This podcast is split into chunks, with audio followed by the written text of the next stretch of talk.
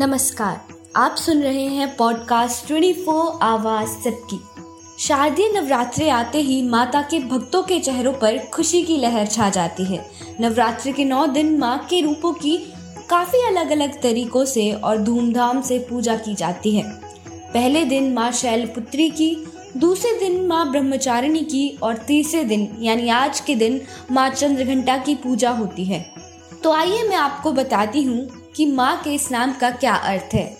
और तीसरे ही दिन क्यों माता के स्वरूप की पूजा की जाती है? नवरात्रि का तीसरा दिन माँ चंद्रघंटा को समर्पित होता है। माँ के रूप का दर्शन करने से माता के भक्तों को शांति और कल्याण का आशीर्वाद प्राप्त होता है। माँ के स्वरूप को माता सती का रौद्र रूप भी माना जाता है, जो कि राक्षसों के वध के लिए अवतरित हुआ था। माता के सिर पर घंटे के आकार का आधा चाँद बना हुआ है, जो माँ की शोभा को और बढ़ाता है।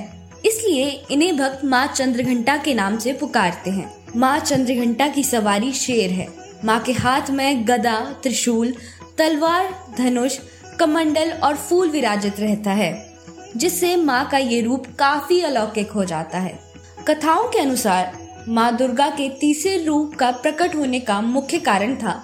दानों का भगवानों पर आक्रमण कर उनका स्थान छीन लेना।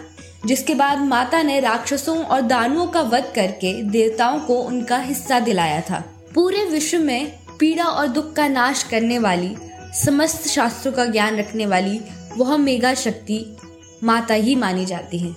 माँ का चेहरा मंद मुस्कान से शोभित, निर्मल और पूर्ण चंद्रमा की परछाई समेटे हुए है, जिसे देखकर महिषासुर नामक राक्षस को काफ़ी क्रोध आ जाता है। जिससे महिषासुर माँ के ऊपर आक्रमण कर देता है। उस वक्त माँ का मुख क्रोध से उदय काल के समय चंद्रमा की तरह लाल और तनी हुई भावों के कारण विकराल हो जाता है। माँ चंद्रघंटा के इस रूप को देखकर महिषासुर की सेना के प्राण उसी क्षण निकल जाते हैं। एक मान्यता के अनुसार राक्षसों को मारने के लिए धनुष की टंकार को पृथ्वी और आकाश में माँ ने गुंजा दिया था।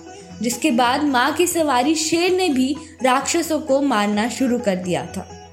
माँ ने फिर घंटे के शब्द से इन ध्वनियों को सभी दिशाओं में फैला दिया। इस आवाज़ को सुनकर सभी दानव, दैत्य, राक्षसों का अंत होना शुरू हो गया।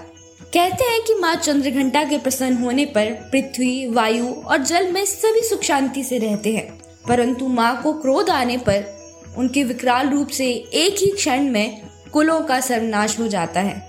इसलिए माँ के चेहरे पर एक मंद मुस्कान हमेशा शोभित रहती है। नवरात्र में माँ चंद्रघंटा की सच्चे मन से पूजा करने से सुख, शांति और कल्याण की प्राप्ति होती है। माता के नौ रूपों से जुड़ी कहानियाँ, मान्यताएँ और पूजा के तौर तरीके सुनने के लिए सुनते रहिए पॉडकास्ट ट्वेंटी आवाज़ सबकी।